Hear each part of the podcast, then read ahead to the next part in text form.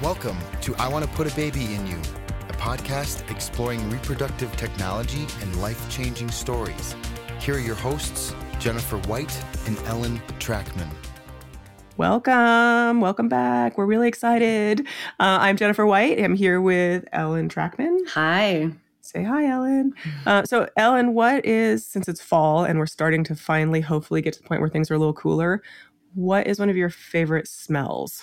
Oh, that's not leading. Is it my favorite smells sorry. or my favorite was, fall smells? Was that? No, I'm sorry. I was leading because I know what my answer is, and it was related to oh, fall. so it. sorry. I, I, did not mean to lead the question. You're correct. uh, what is your favorite smell? It's okay. Open it up, wide okay. open. Well, I will say generally it would be like that smell after it rains, where it's like very like fresh, clean smell. Maybe it's the grass. I don't know. Um, but fall specifically. Oh, when like people start lighting their fire, like lighting their um, their chimneys, like that's always like a fun smell too. How about you? It's a it's a pumpkin spice latte, isn't it? Oh God! Anybody who knows me knows how much I hate pumpkin spice. sorry, sorry to make some people angry, but I just don't love it. Uh, no, so uh, in general, I think one of my favorite smells is uh, newborn baby heads. Uh, love, love, love that smell. Um, and then for fall, is that uh, why you do this? Just to have an excuse to smell newborn um, newborn baby heads? I, I do love to sniff. There are probably heads, easier so. ways, like NICU nurse. Like there's other career options that might work better. Uh, yeah, but I get I get the deepest satisfaction if I get one of my favorite things every time, right? So um, and then the other one is the smell of uh, roasting green chilies. Uh, that is like the smell of home for me. So should you disclose it's in the agency agreement that you get to sniff the the client's baby's head afterwards? Is that no? Is that we should add that? we should add that. We should totally. I'm gonna, I'm gonna talk to my legal counsel and have that added to our agency right. agreement that, that, they must deliver the baby to me and I get to sniff the baby's head. Oh wait, five, no. five sniffs. No. five sniffs. I don't have to touch the baby. And when I things like now when I have a cold, I'll stay as far away as possible. So we'll have a caveat for that. But uh, yeah, I, I, I do love to sniff babies' heads. uh, yeah. So tell us about our guest today. I'm excited. So we have Davina Fankhauser with us today. She is a huge advocate of also we since we're on an advocacy kick right now of fertility benefits for people, which is really incredible. Um, she's been a, a huge part of a lot of the legislation that has passed and really made some big impacts. And her story, her personal story, is just so wrenching. So really incredible. We can't wait to share it with you. Welcome, Davina Fankhauser, president and co founder of Fertility Within Reach. Davina, we're so happy to have you on the show. Thank you very much for having me. I'm excited to participate. Hey, and you are such an amazing resource. So, what we what our plan is, we'll talk about your personal story and then go into all the amazing resources that Fertility Within Reach offers. Um, so, what what brought you to this world? Tell us about your your background. Oh my gosh. Well, I became, um, uh, well, I, oh, background. I became. where, where uh, are you from? Sorry, where do you uh, live? Uh, right now, I live in the greater Boston area uh, in Newton, Massachusetts, and I I love living here. And my mother-in-law lives in Newton. Really? well, I've lived all over the country, and this is absolutely my favorite place to be and to, to try to raise a family. And I'm very uh, I feel fortunate um, to love where I live and love what I do. It, it's a it's a great great life so far. So wow. thanks. And and did you always think that one day you'd be a fertility advocate when you grew up? is this is this was this your life goal? Yeah. no, no. So I what it's funny. I started out as a political science major, mm. and then realized I didn't have a poker mm. face. so then I became a, a, a, communications major, and I also I I graduated with two bachelors and another one in psychology and I I ended up because I was married very young at the age of 22. Um, we moved around the country a lot. He was not in the military; he was in retail, which is as unforgiving um, as the. And, I, have I've had both in my life. I've been in retail and married to a military member, and you're right; they are yes. both equally unforgiving. yes, exactly. So we um, we didn't have insurance coverage for infertility. And I was actually diagnosed at 23 that I had um, endometriosis and that if we wanted to try to get pregnant, we needed to try right away. So literally within six and months. And were you, were you thinking that that was your plan to have kids pretty pretty early? No. Oh. No, in fact, we went to Planned Parenthood to learn ways to avoid pregnancy other than birth control ah. pills because I was crazy on the yeah. hormones. So it's very ironic that we actually went to Planned Parenthood to learn how to not get pregnant. And then very quickly we were told, oh no, well, you should try. And so we did. We tried and it wasn't working. And then he had um, a semen analysis done, which showed that he also had a male oh, factor oh, no. infertility issue. Combo. Oh, yeah. like the double strike. Yeah. So we had a double whammy, didn't have insurance coverage. So basically, we completely withdrew from the economy and all of our money was saved for our health benefits, you know, because we wanted to have kids. So we didn't buy a new TV or a new car or a home. We didn't go out to dinner and a movie. Every penny was saved for this. Our vacations were camping trips, which I love, but you know, it, it gets to the point of when your goal is to try to have kids and you are faced with this medical, you know, condition that's preventing it from happening um, you know, all your resources go there. And yeah, and so we moved around the country a lot, um, never had insurance coverage through the employer. Uh, and then in we moved to Massachusetts, and I decided at that point we had been married 10 years and I was like, you know what? It's not you, happening. Go had ahead. you tried anything from med- oh, from a medical question. perspective during that 10 year time? Like with- Yes. Okay. Yes. Good question. So we had tried um, Clomid, clomiphene. Um, we had tried IUIs.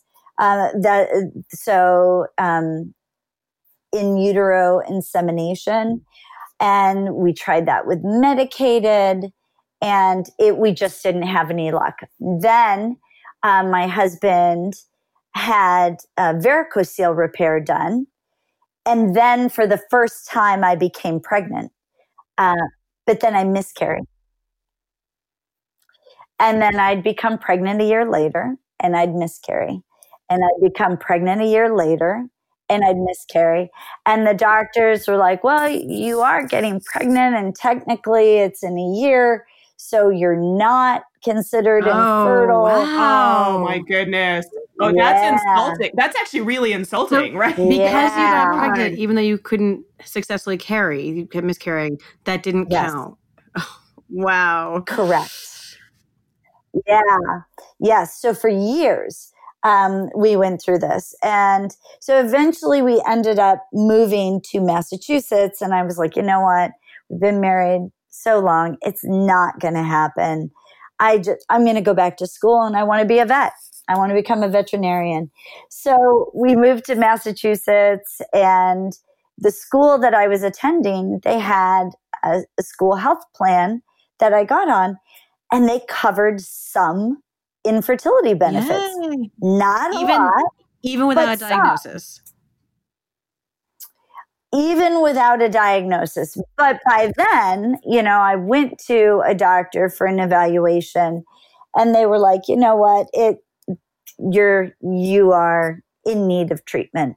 So you you have a diagnosis. And I was like, okay, great. Because at that point it had been over a year since our last miscarriage. And um and it it didn't work. And I was devastated because I I had always been told what you guys need to do is do IVF and you'll get pregnant. And we did IVF and we and didn't how did get pregnant. how did the Yeah, retrieval and the em- like? Did you get a, a number of embryos from that, or how how was that part? so I ended up getting, and I was 30, 30 at the time, um, 31 maybe. I had five follicles. Five. And the average is like fifteen to twenty five or something, right? yeah. It it was not it was not good. And and then we ended it, that cycle we had what's called a chemical pregnancy. So you start to have some pregnancy hormone in your system but then it goes away which means usually that implantation didn't take.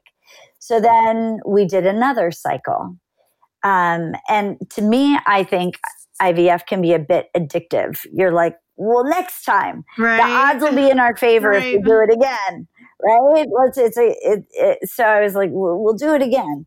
And so we did it again um, and this time with genetic testing.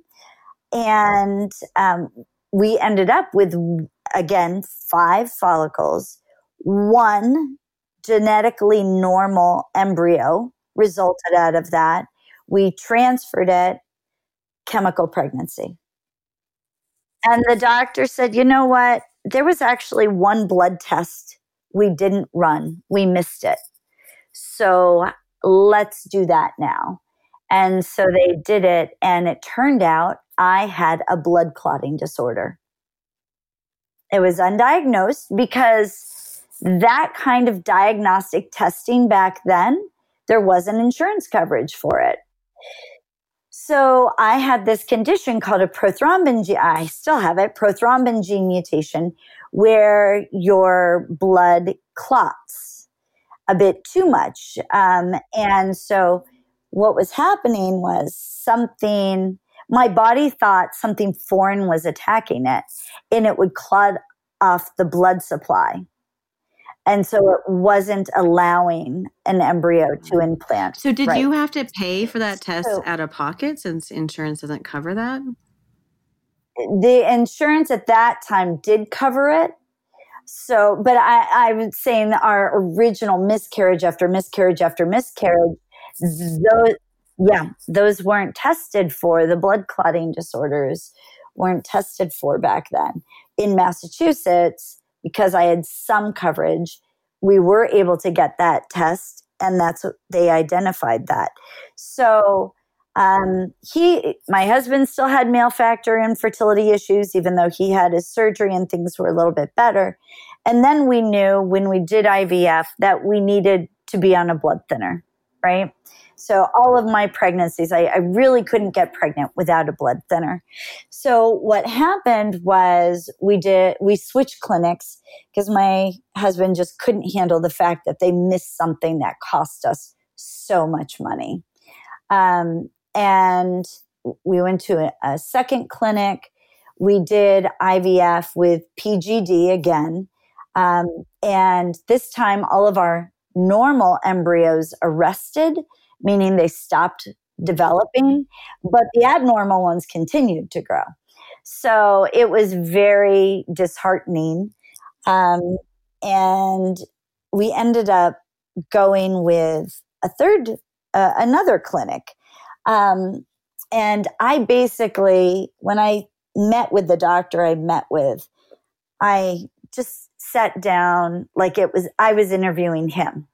You know, I was at the point of, are you the right doctor for me? Not, not in the desperate mode of, please, doctor, help me get pregnant. I was in the mindset of, are you capable enough to get me pregnant? Right? You're like, Um, I have been there, done that so many times now that you're going to be the right, I'm going to find the right one. right. So I ended up with the, I loved him. I love my doctor. I still love my doctor.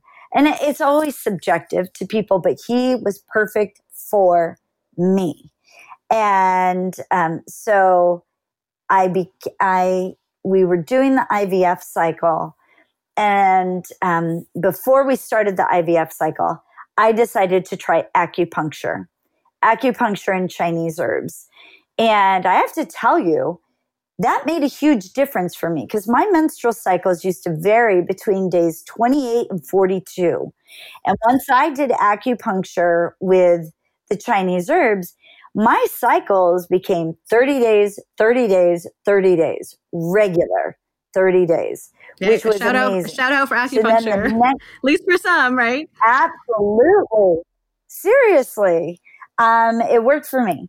And I and I'm grateful for it because when I did my IVF cycle with this new doctor and I produced seven or nine follicles ended up with seven embryos. Wow. Right? Wow. So I almost doubled my production, right? So it was amazing. But we really ran out of money at this point. So we decided not to do PGD again and we just transferred Wait, all the all? Embryos. Oh, all, All, all, all, all, all seven? oh, All seven. Wow. Holy cow. Yeah. What what year And was this? Is that actually, okay? I mean, the- I take it pre Octomom, It right? was, it was, yes, it was. Yes, it was. And, but I just had this attitude of they're not all going to take. I've, you know, I've done PGD. I only have this percentage of, you know, I have 50 to 75% are abnormal. Even if we transferred, you know, all these embryos, I'm not going to end up. At this point, they're doing something to treat your blood, your clotting issue. Okay. Yes, yes. So yes, so we had a protocol for that, and I um, I became pregnant. Originally, it was twins, um, but I experienced what was called a vanishing twin. So one of them didn't continue to grow, and one did, and that was that's my daughter. But it was a high risk. I mean, that's amazing. At pregnancy. seven, Sure. that it really ended up being a singleton a- pregnancy. right. Right. Exactly. So after my daughter, I waited a year because I really wanted to breastfeed and I thought she might be my only one. So let me have this experience. And we did another IVF cycle. And I only ended up with four that time, four embryos. And again, transferred them all, became pregnant with a singleton, and miscarried and we ended up um, doing uh, genetic testing. They did a dnc so they could do genetic testing to find out why did i miscarry. And it turned out it was a down syndrome um, embryo with a genetic uh, mutation for down syndrome. And uh, then we ended up doing another ivf cycle. Again not uh, oh sorry. After the second ivf cycle i no longer had the school health insurance plan. Um, we purchased a non-group plan which meant um, that means it didn't have to go through an employer but just for me to have the coverage it was more than $500 a month. So it was extremely expensive less than an ivf but still not in our budget, right? So um, the, then the cycle that ends up being my son, again, nine follicles and seven embryos, Huge shout out for acupuncture here, right? right? yeah. Seriously, I continued to do it. And Transfer them um, all? Oh my God. Uh, that just traumatizes me every time you say that, that you're transferring such a high number. Yeah. Well, you know what? I just the and my doctor was like, you know, these are your risks. Are you sure you want to do this? And I was like, you know what? If I end up with multiples, I am open to doing a selective reduction. The thing is, I don't think I really knew what that meant.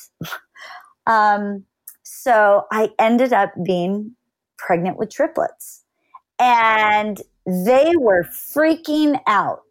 And I was just very much like, oh, don't worry. They're not. They, all the going clinic to is freaking out? Is that? oh. Yeah, the clinic is freaking out.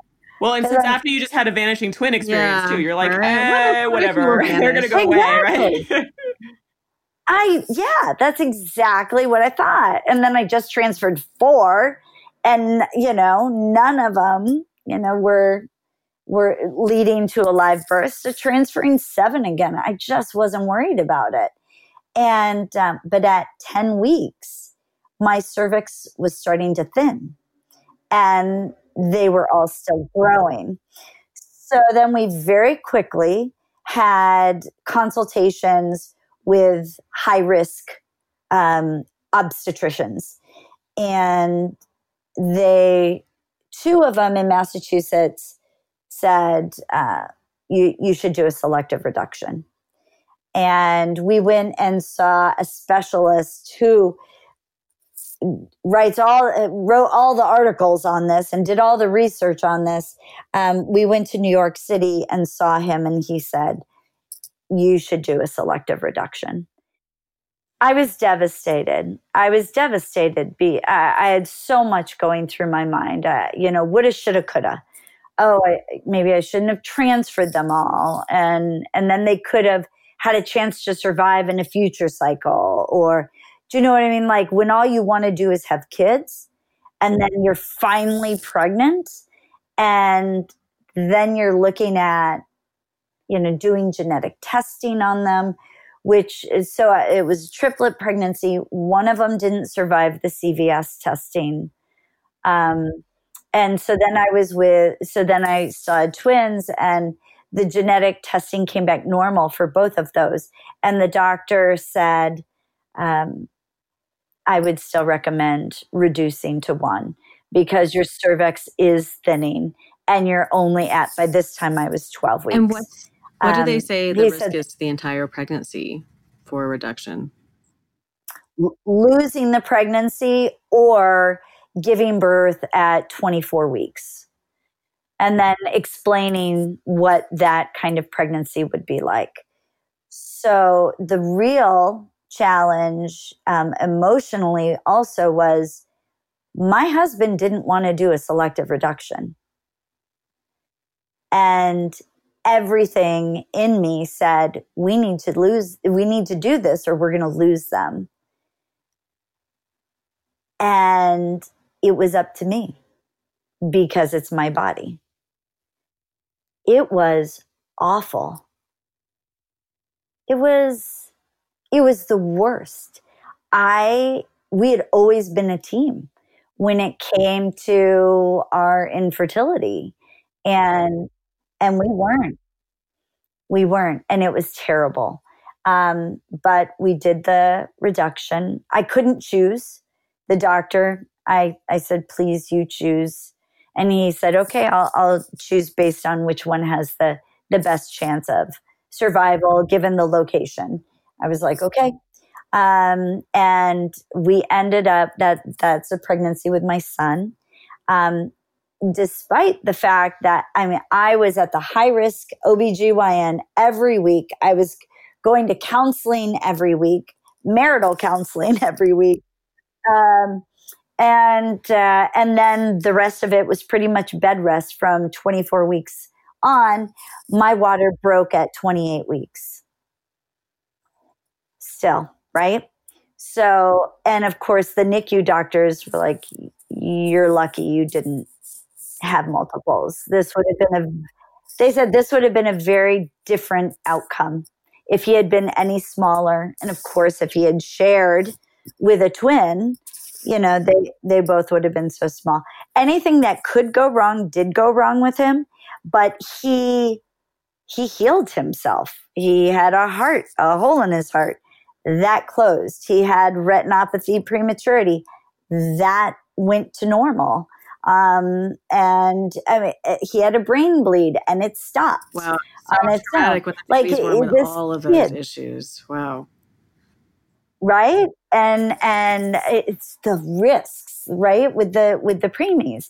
And, um, I had, uh, actually the first time I saw him, I had a panic attack I didn't realize that's what I was having.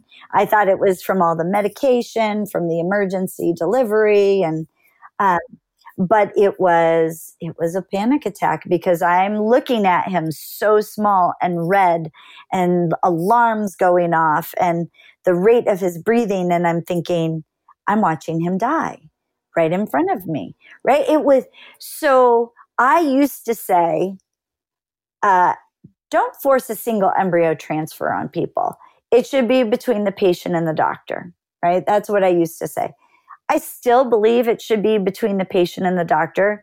Not everybody fits into a cookie cutter, but I think not everybody realizes the reality. You just don't think it will happen to you. And I have to say, I've had a lot of pain in my life. I've passed a kidney stone or tried to. Um, I I uh, gave birth, um, but the emotional and physical pain that goes with a selective reduction. I had no idea.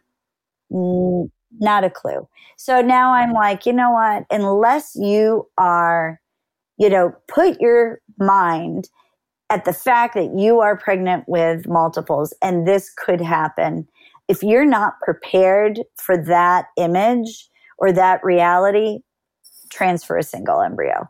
You know, I just, I'm, I'm like, you, you just have to understand that it's a real risk.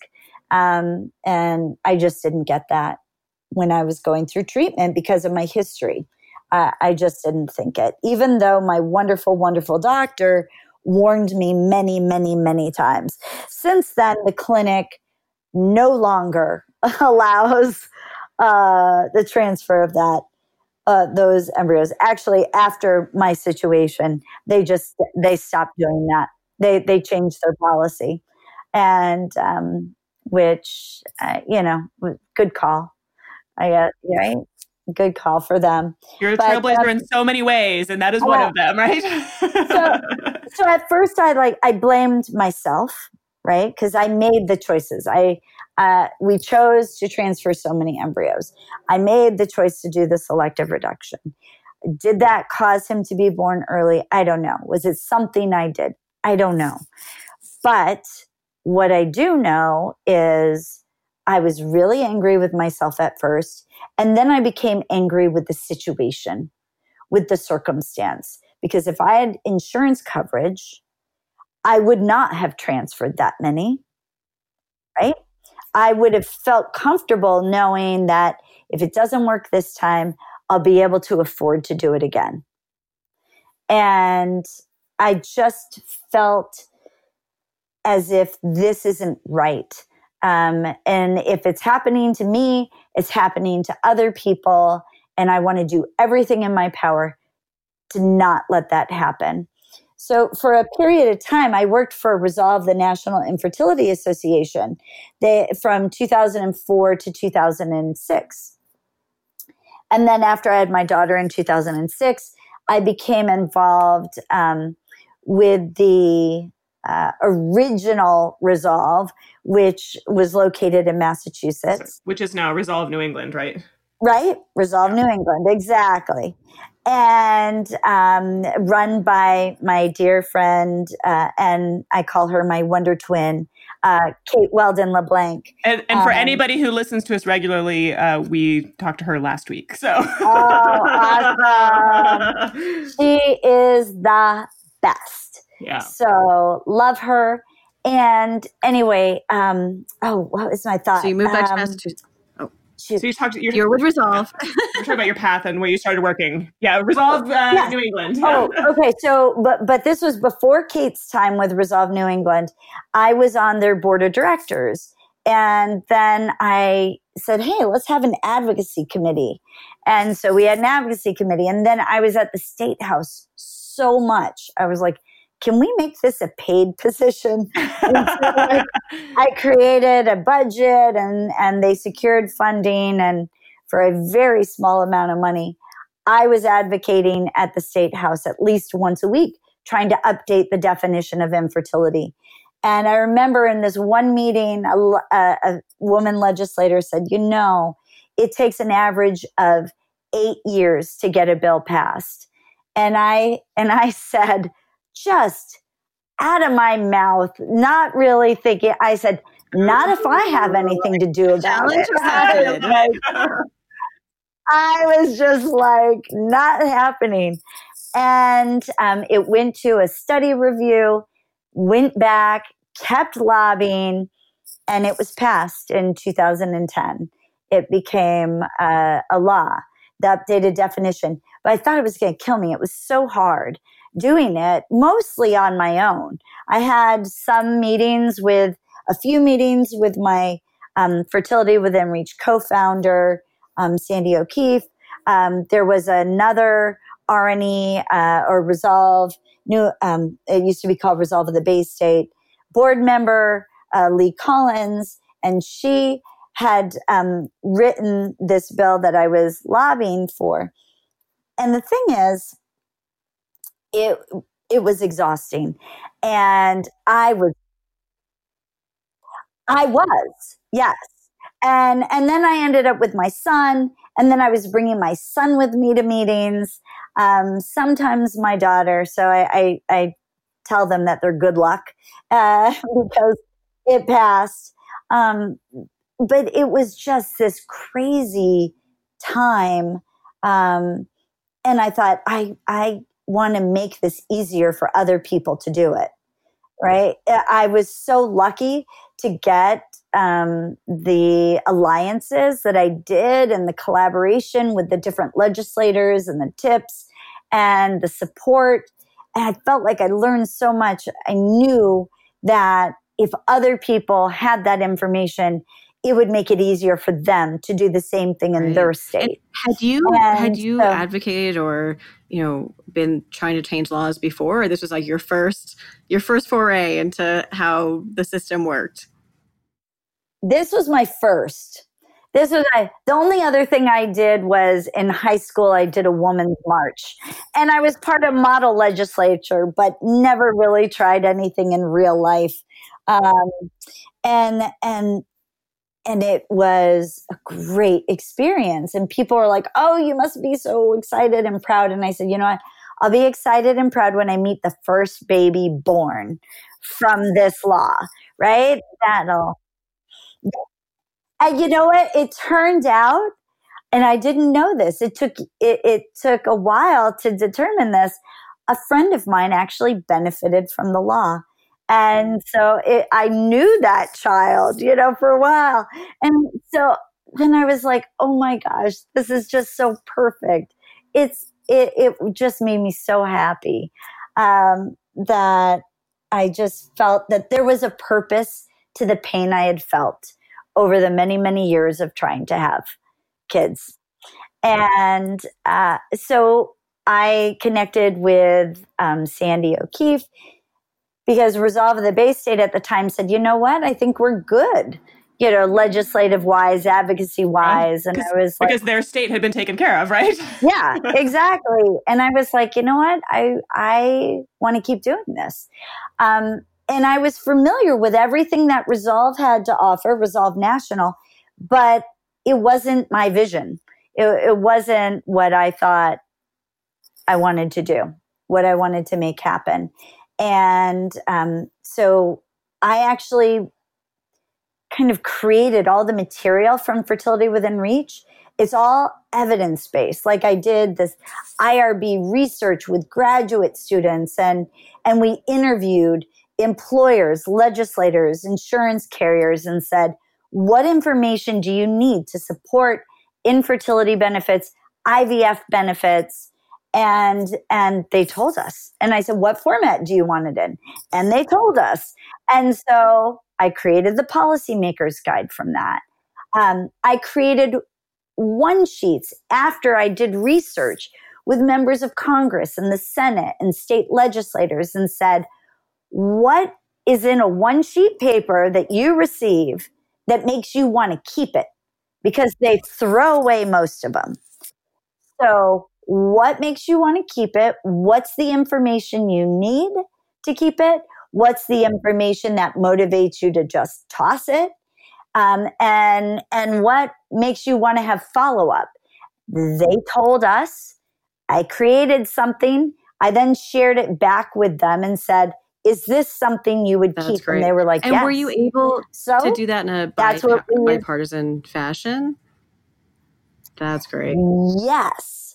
Yes. Because what at least my philosophy is, because I was a communication major, you know your audience, right? So you figure out what's important to them.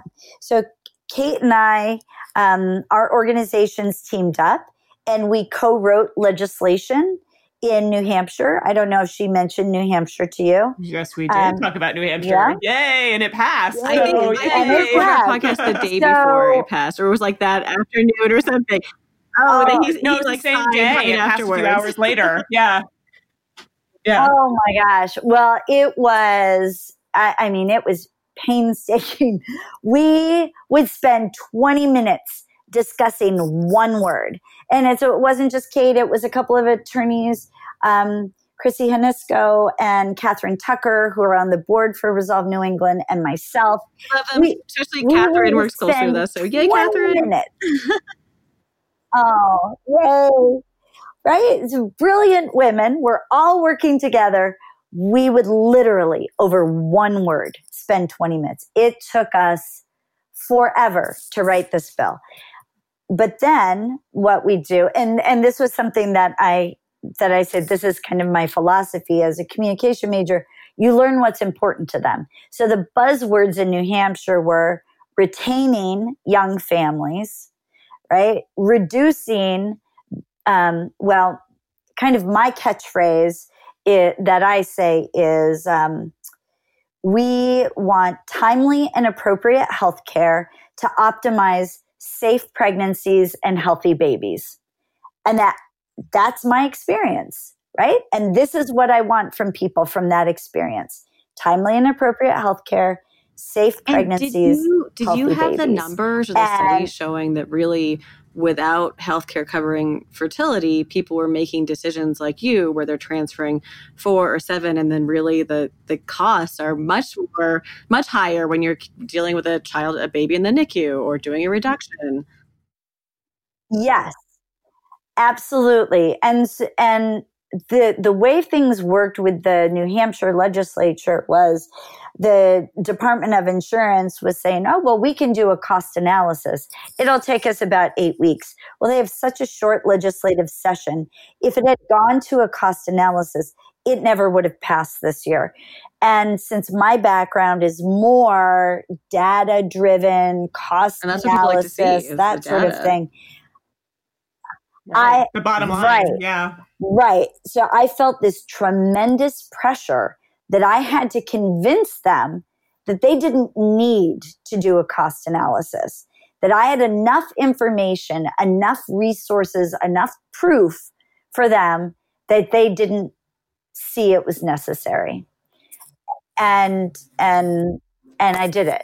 Um, which was great. But we all had something that we contributed. It was such a team effort and getting different organizations to participate and different clinics to help get the word out. I mean, it was really, um, it, it is very stressful. Uh, I will always be honest with any advocate because there are highs and lows, you know, peaks and dips.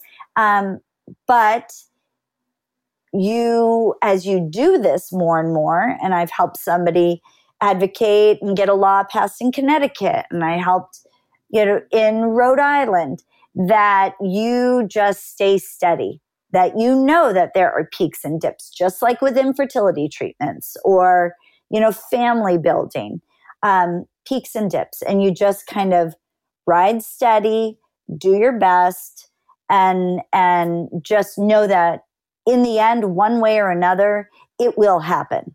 You you know you just have no control of it actually when it will happen. You can just do your best so that's that is just what we did and we had this amazing lobbyist that we worked with she was phenomenal um, and we we we got That's it done Phenomenal. um, So beyond advocacy, what other things? that- I know fertility within reach has a lot of uh, a lot of different sections to it. And I mean, I just from my own personal, I'm going to pull this right on in here because part of it, insurance is one piece of the puzzle. But in a lot of states, obviously, people don't have insurance yet still. And the biggest question I get on a day to day basis is how can we afford this? Uh, how how do you help people? I mean, obviously, you can't you know give people the money yourself and all those things. But what how how do you guide people through that? How can people afford this? So I think people have to figure out what they're comfortable with and what their strengths are and what their abilities are. So on our website, we have multiple sections. We have a section on communicating under four patients, communicating with your legislator, communicating with your employer, communicating with your insurance carrier.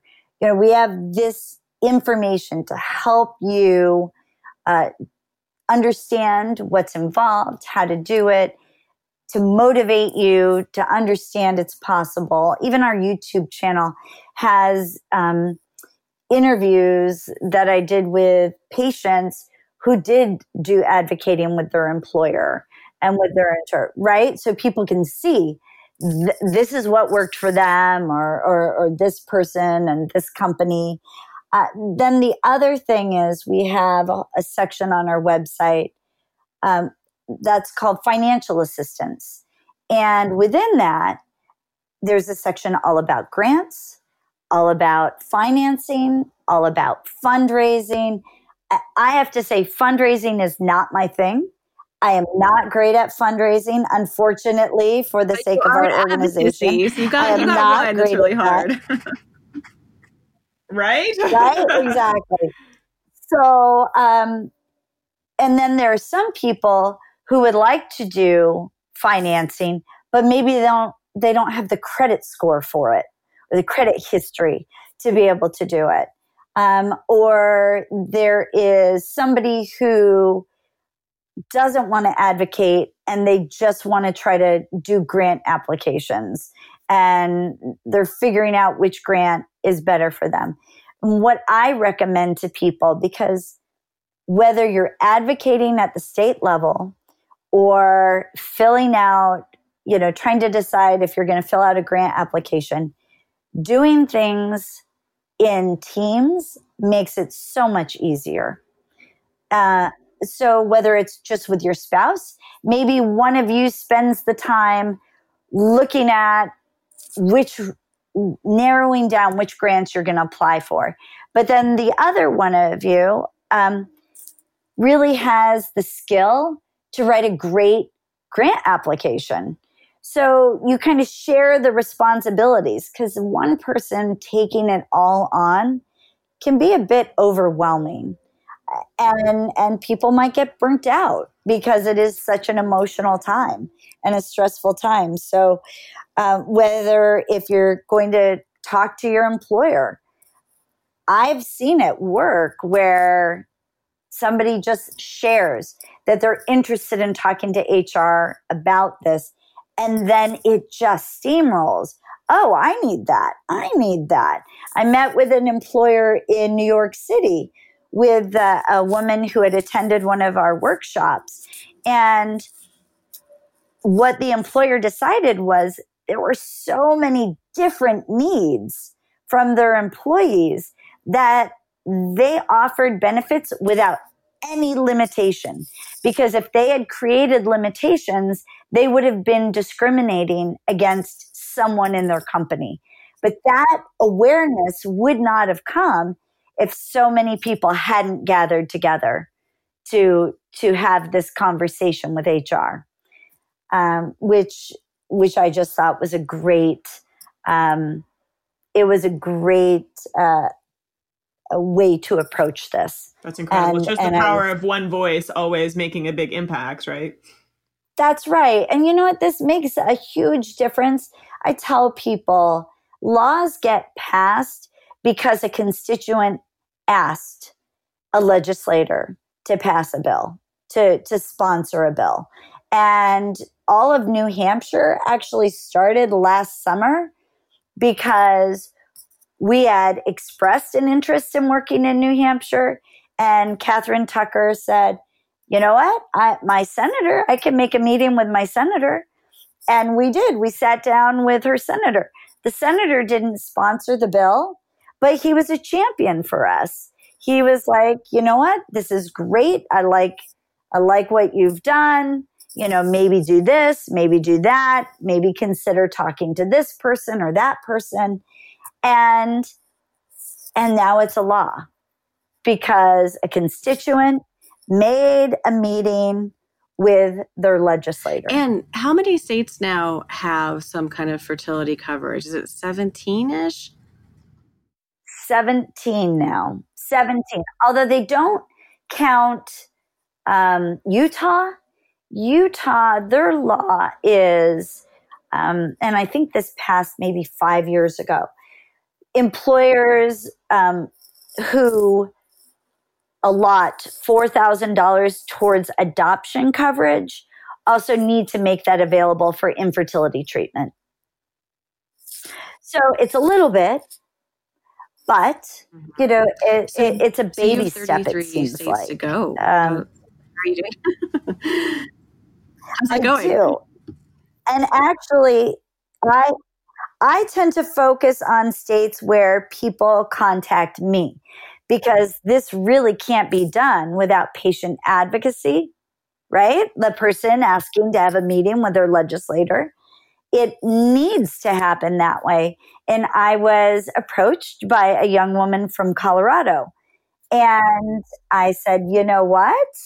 there is here are some things that you can do and she's actually going to have a meeting about advocacy for infertility um, benefits in colorado and by the way i actually refer to them and i'm glad the team in new hampshire agreed to this i call it fertility care not infertility because there are some people that i believe need to have coverage Right. even though they don't have Like a a single diagnosis a single of woman, for infertility. example. who- So, for example, it could be a, a single woman Hmm, or it could be somebody with a genetic Yeah. disorder, which Right. leads to miscarriage with every pregnancy.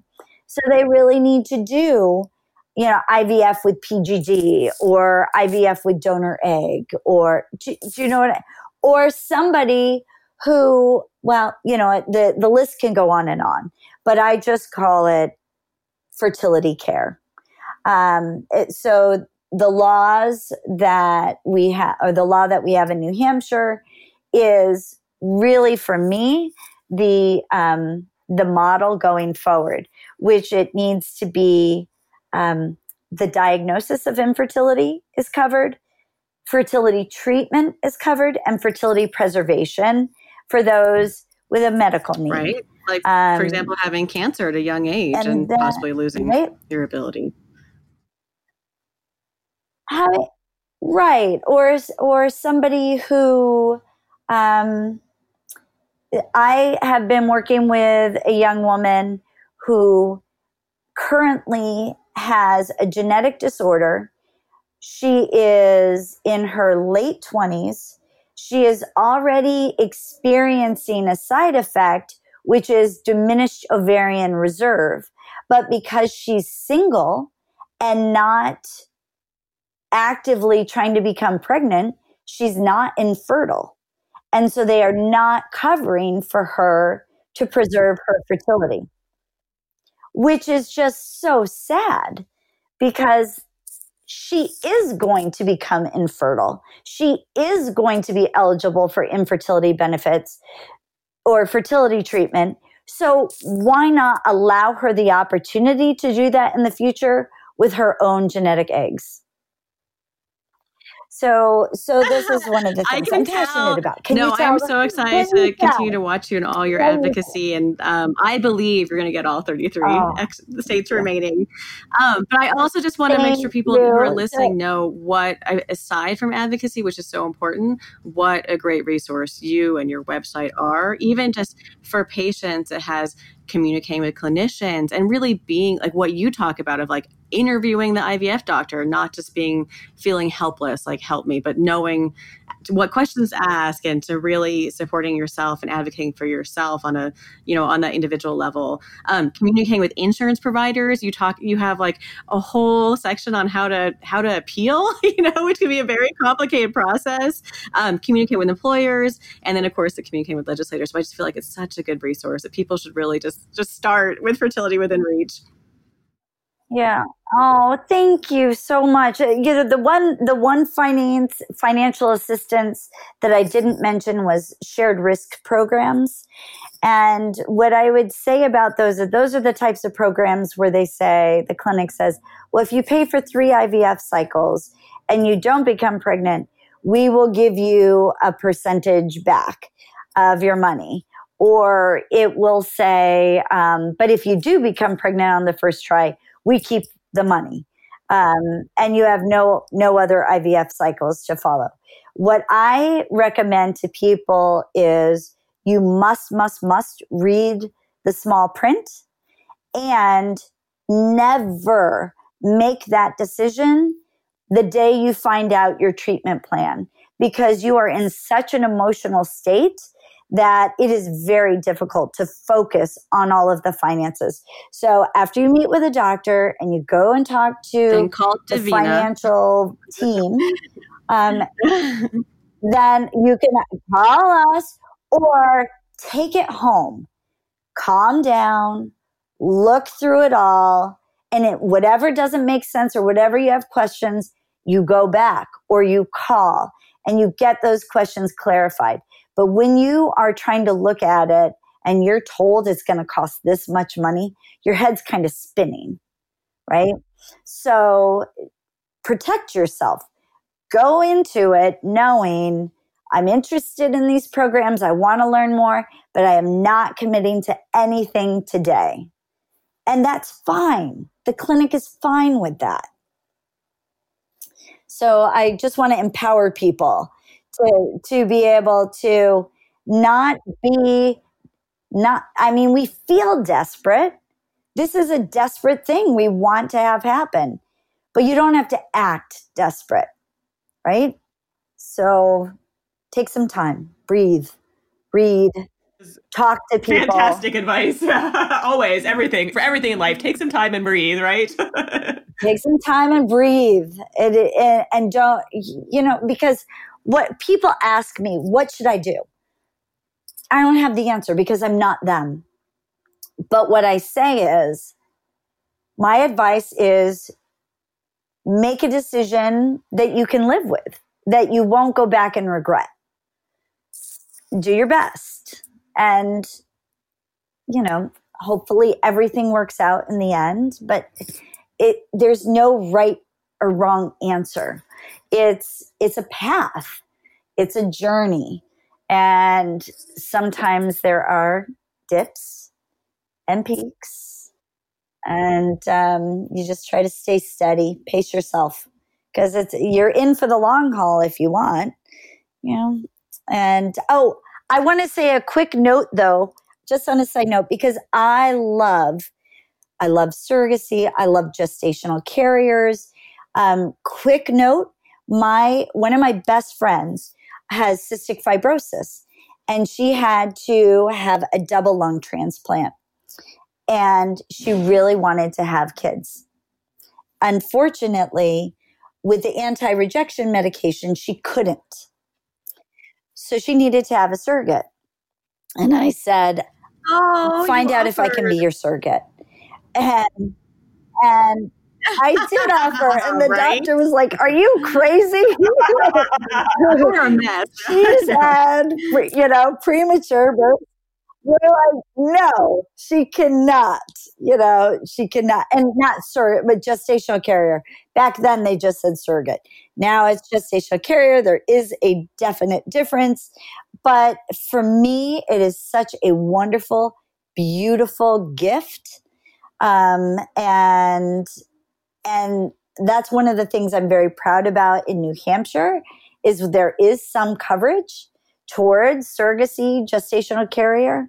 Um, and I, I am very thankful that that did not we did not lose that in the bill. We did great negotiations with the insurance carriers, and um, we didn't get everything we wanted, but we also didn't lose everything. So for the most part, I think um, it it's very exciting, and I think every state really needs to go for it because by going for it and asking for it, you are finding opportunities to educate the public about it. And, and that needs to happen.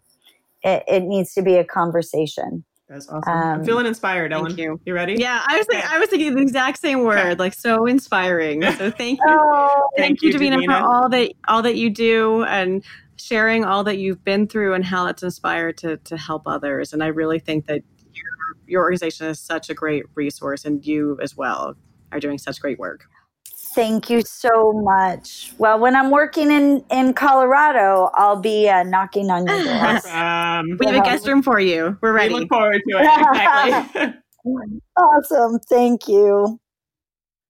Thank you so much, Davina, for sharing your personal details and your personal story. That is something that a lot of people are afraid to talk about. And so your openness and honesty is really refreshing and we really, really appreciate it.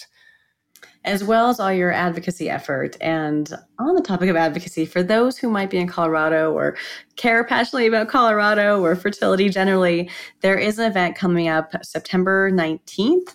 Um, so, Colorado Fertility Advocates is a new organization bringing professionals and passionate individuals together, supporting options, um, safe and ethical options in family building. And they're having their first inaugural event on September 19th. And you can learn more about it at coloradofertilityadvocates.com. There's also a Facebook page.